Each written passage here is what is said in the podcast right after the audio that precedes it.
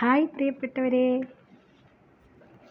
എല്ലാവർക്കും സ്നേഹ നമസ്കാരം സ്നേഹത്തോടെ സന്തോഷത്തോടെ സമാധാനത്തോടെ സഞ്ചരിക്കാം നമുക്ക്. ഈ സഞ്ചാരം തുടങ്ങുന്ന മാത്രയിൽ തന്നെ എല്ലാവരോടുമായി ഒരു ചോദ്യം ചോദിക്കുകയാണ്. എന്താണ് സ്നേഹം? എന്താണ് ഈ സ്നേഹം എന്ന് പറഞ്ഞാൽ?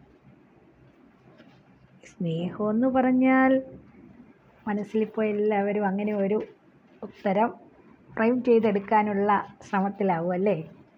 കറുപ്പാണോ വെളുപ്പാണോ ചുവപ്പാണോ കയ്പ്പാണോ മധുരമാണോ എന്നൊക്കെ ചോദിച്ചാൽ ഇതിനൊന്നും ഇതിനേക്കാളൊക്കെ അപ്പുറം എന്തോ ഒന്നാണ്.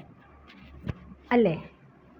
ഞാനും എനിക്ക് പ്രിയപ്പെട്ട പലരോടും പല സന്ദർഭങ്ങളിലായി ഈ ചോദ്യം ചോദിച്ചിട്ടുണ്ട്. പക്ഷേ പലരും പല തരത്തിലാണ് അതിനെനിക്ക് മറുപടി തന്നത്. ആ മറുപടികളിൽ നിന്നെല്ലാം സ്നേഹം ഒരു ഉടമ്പടി പോലെയാണെന്നാണ് എനിക്ക് തോന്നിയിട്ടുള്ളത്. എനിക്ക് വേണ്ടതെല്ലാം നീ തരുന്നു. അതിനാൽ നിന്നോട് എനിക്ക് സ്നേഹമുണ്ട് എന്ന രീതിയിലാണ് ഭൂരിപക്ഷം പേരുടെയും മറുപടി വന്നത്. അതായത് ഓരോരുത്തരും സ്നേഹത്തെ കാണുന്നത് ചില വ്യവസ്ഥകൾക്കടിസ്ഥാനമായിട്ടാണ്. അപ്പോൾ ചിലരെന്നോട് പറഞ്ഞു ഇഷ്ടം എന്ന് പറയുന്നതാണ് സ്നേഹമെന്ന്.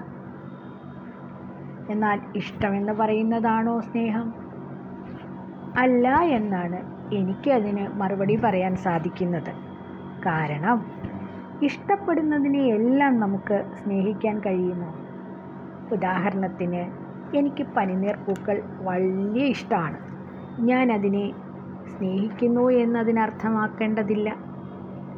കാരണം ആ പൂവ് കാണുവാനും എനിക്ക് പ്രിയപ്പെട്ട സ്ഥലങ്ങളിൽ അത് കൊണ്ടുപോയി വെച്ചലങ്കരിച്ച് ആ സ്ഥലം കുറേ കൂടി മനോഹരമാക്കുവാനും ഒക്കെ എനിക്ക് താല്പര്യമുണ്ട്.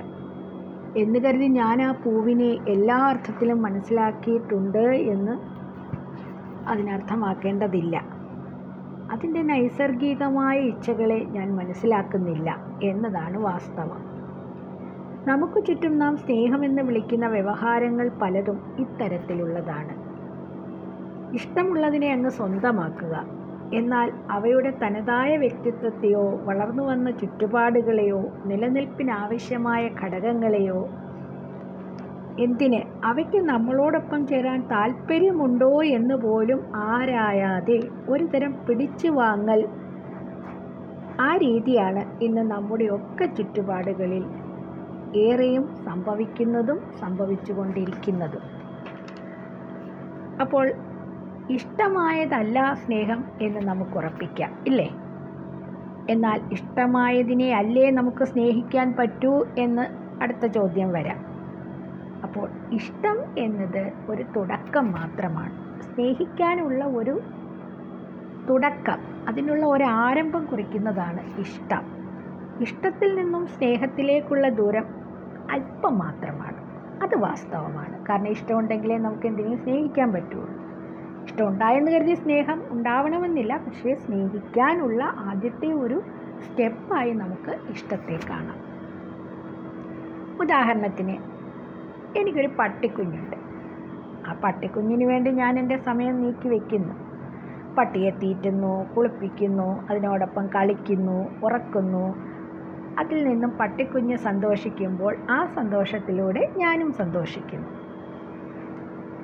നമ്മൾ ഇഷ്ടപ്പെടുന്ന വ്യക്തിയുടെ സന്തോഷവും ദുഃഖവും തന്റേതുകൂടിയാകുകയും തന്റെ ഹൃദയം ആ ഹൃദയത്തോടൊപ്പം മിടിക്കാൻ തുടങ്ങുകയും ചെയ്യുമ്പോൾ നമ്മൾ പരസ്പരം സ്നേഹത്തിലായി എന്ന് പറയാം. സ്നേഹിക്കപ്പെടുന്നതിനെ വേദനിച്ചാൽ നിങ്ങൾക്കും വേദനിക്കും.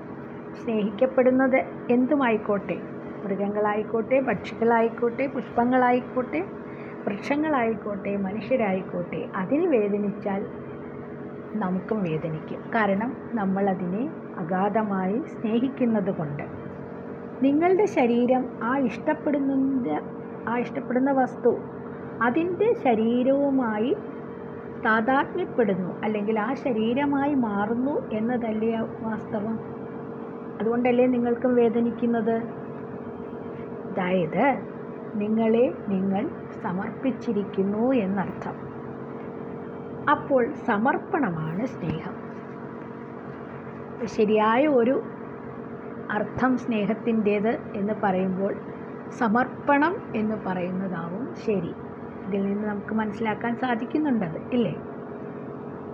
പലരും പ്രത്യേകിച്ച് വയസ്സായവർ നല്ല പ്രായമായവർ പലരും പറയുന്നത് ഞാൻ കേട്ടിട്ടുണ്ട്. ഓ എന്നോട് ആർക്കും സ്നേഹമില്ല. എന്നാൽ സ്നേഹം ലഭിക്കേണ്ട ഒന്നല്ല അത് നൽകേണ്ടത് കൂടിയാണ് എന്നാണ് എനിക്കപ്പോൾ പറയാൻ അവരോട് പറയാൻ തോന്നുന്നത്. കാരണം എന്നോടാർക്കും സ്നേഹമില്ല എന്ന് പരിതപിക്കുന്നവർ സ്വയം ഒന്ന് ചോദിച്ചു നോക്കണം നമ്മൾ ആരെയാണ് സ്നേഹിക്കുന്നത്? നമ്മൾ ആർക്കൊക്കെ സ്നേഹം പകർന്നു കൊടുക്കുന്നുണ്ട് എന്ന്. എന്നെ മാത്രം സ്നേഹിച്ചോണം എന്നെ മാത്രം സ്നേഹിച്ചോണം എന്ന് സ്വാർത്ഥതയോടുകൂടി ഇരുന്നാൽ ആരും ആരെയും സ്നേഹിക്കാൻ പോകുന്നില്ല. പകരം നമ്മൾ സ്നേഹം കൊടുത്താൽ തിരികെ നമുക്കതിന്റെ ഇരട്ടിയോളം സ്നേഹം തിരികെ കിട്ടും. അതാണ് വാസ്തവം. അപ്പോൾ സ്നേഹം സമർപ്പണമാണ്. മറ്റൊരാൾ നിങ്ങൾക്ക് വേണ്ടി അയാളെ സമർപ്പിക്കണമെന്ന് ആവശ്യപ്പെടുന്നത് എത്രയോ യുക്തിരഹിതമാണ്. ഒന്നായി തീരുന്ന ആത്മസമർപ്പണമാകണം സ്നേഹം. ഒരു റൂമിൽ രണ്ട് ബൾബുകൾ പ്രകാശിക്കുന്നുണ്ടെങ്കിൽ ആ പ്രകാശത്തെ നമുക്ക് ഇന്ന ബൾബിന്റേത് എന്ന് വേർതിരിക്കാൻ സാധിക്കുന്നുണ്ടോ? രണ്ട് ബൾബുകളും ഒരേ നിലയിലാണ് പ്രകാശിക്കുന്നത്. ഒരേ നിലയ്ക്കാണ് നമുക്ക് പ്രകാശിച്ച് നമ്മുടെ ഇരുട്ടകറ്റുന്നത് അല്ലേ? അതുപോലെയാകണം നമ്മിലെ സ്നേഹവും. എല്ലാറ്റിനെയും എല്ലാവരെയും തുല്യമായി കാണുവാനുള്ള ഒരു മനോഭാവമാണ് അല്ലെങ്കിൽ അത്തരത്തിലുള്ള ഒരു സ്നേഹമാണ് ആത്മസമർപ്പണമാണ് നമ്മൾ രൂപപ്പെടുത്തേണ്ടത്.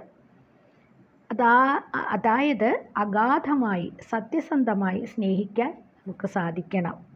അതാണ് സമർപ്പണമാർന്നതാണ് സ്നേഹമെന്ന് ഞാൻ പറയാനുള്ള കാരണം. അങ്ങനെ ഒരു സ്നേഹം നമുക്ക് തരാൻ ഈ ഭൂമിയിൽ ഒരുപാട് പേര് വേണമെന്നൊന്നുമില്ല. ഒറ്റ ഒരാൾ മതി. അങ്ങനെയെങ്കിൽ ആരുമില്ല എന്ന തോന്നൽ പരാജയപ്പെടും എന്ന് മാത്രമല്ല. നമ്മളെ ആത്മവിശ്വാസമില്ലാത്ത തരത്തിലുള്ള ചിന്തകൾ ഇതൊന്നും നമ്മുടെ മനസ്സിൽ ഉണ്ടാകുകയില്ല. നമ്മെ സ്നേഹിക്കുന്ന ഒറ്റ ഒരാൾ മതി. ആഴത്തിൽ സ്നേഹിക്കുന്ന ഒരേ ഒരാൾ മതി. എവിടെയും തളരാതെ തകരാതെ നമ്മൾ പിടിച്ചു നിൽക്കുവാൻ ജീവിതത്തെ ജയിച്ച് കയറുവാൻ അത്തരത്തിലുള്ള ആത്മസമർപ്പണം ഉള്ള ഒരു സ്നേഹം തരാൻ.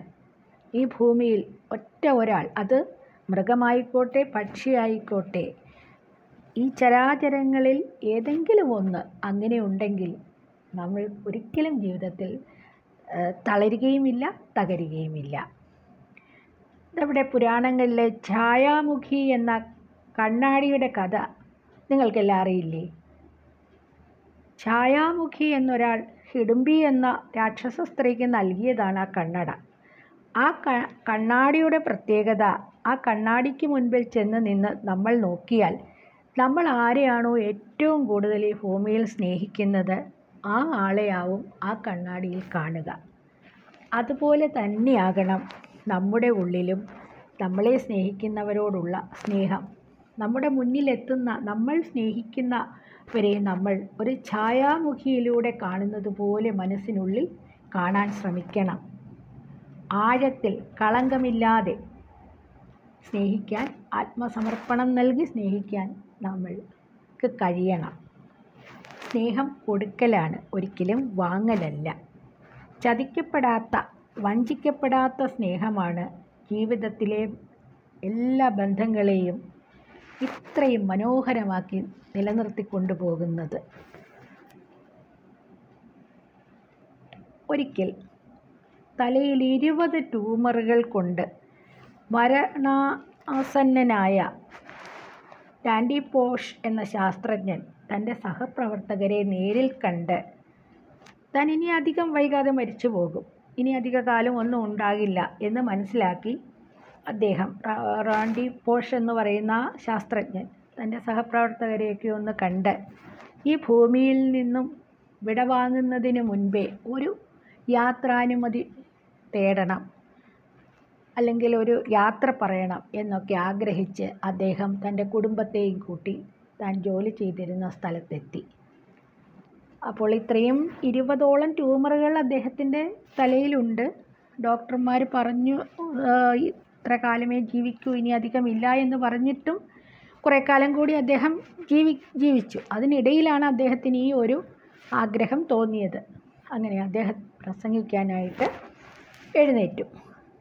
ആ അദ്ദേഹം തന്റെ പ്രസംഗത്തിനിടയിൽ സദസ്സിലിരുന്ന തന്റെ ഭാര്യയെ ചൂണ്ടിക്കാട്ടി പറഞ്ഞു എന്റെ മരണം എന്നെ ചികിത്സിച്ച ഡോക്ടർമാർ കുറിച്ചത് കുറച്ച് സമയമുണ്ടല്ലോ. അത് കഴിഞ്ഞ് ഇപ്പോഴും ഈ നിമിഷവും ഞാൻ ജീവിക്കുന്നു എങ്കിൽ അത് എന്റെ ഭാര്യയുടെ സ്നേഹം എന്ന ഔഷധം ഒന്നുകൊണ്ട് മാത്രമാണ്. എന്റെ ഭാര്യയ്ക്ക് അഭിമാനിക്കാം. കാരണം അവളെ ചതിക്കാത്ത വഞ്ചിക്കാത്ത അഗാധമായ സ്നേഹമാണ് ഞാൻ പകർന്നു തന്ന് കൊടുത്തിട്ടുള്ളത് അവൾക്ക്. അവൾക്ക് ഞാൻ നൽകിയിട്ടുള്ളത് എന്റെ ആത്മസമർപ്പണമാർന്ന സ്നേഹമാണ്. എന്റെ മക്കൾക്ക് അഭിമാനിക്കാം. ഞങ്ങളുടെ സ്നേഹം ഓർത്തിട്ട് ഞങ്ങളുടെ മക്കൾക്ക് എവിടെയും തലയുയർത്തി ഞങ്ങളുടെ സ്നേഹത്തെപ്പറ്റി പറയാം. അല്ലാതെ ഞാൻ നേടിയ ശാസ്ത്ര നേട്ടങ്ങളിൽ ഒരിക്കലും അവരഭിമാനിക്കാൻ പാടില്ല. കാരണം ഇത്രയും മാരകമായ രോഗത്തെ പോലും ഇത്രയും കാലം ഈ ഭൂമിയിൽ നിന്നും മടങ്ങാതെ എന്നെ പിടിച്ച് നിർത്തി കൊണ്ടുപോകുന്നത് എന്റെ കുടുംബത്തിന്റെ പ്രത്യേകിച്ച് എന്റെ ഭാര്യ എനിക്ക് നൽകിയ സ്നേഹത്തിന്റെ ആ സ്നേഹം ആത്മസമർപ്പണമാർന്ന ഔഷധത്തിന്റെ മാത്രം ശക്തി കൊണ്ടാണ് എന്ന് അദ്ദേഹം പറഞ്ഞു. ഇത്രയും പറഞ്ഞപ്പോഴേക്കും ആ സദസ്സിലിരുന്ന അദ്ദേഹത്തിന്റെ ഭാര്യ ഓടി വന്ന് അദ്ദേഹത്തെ കെട്ടിപ്പുണരുകയാണ് ചെയ്തത്. എന്നിട്ട് അവർ പറഞ്ഞത് അങ്ങ് ഒരിക്കലും മരിക്കരുത്.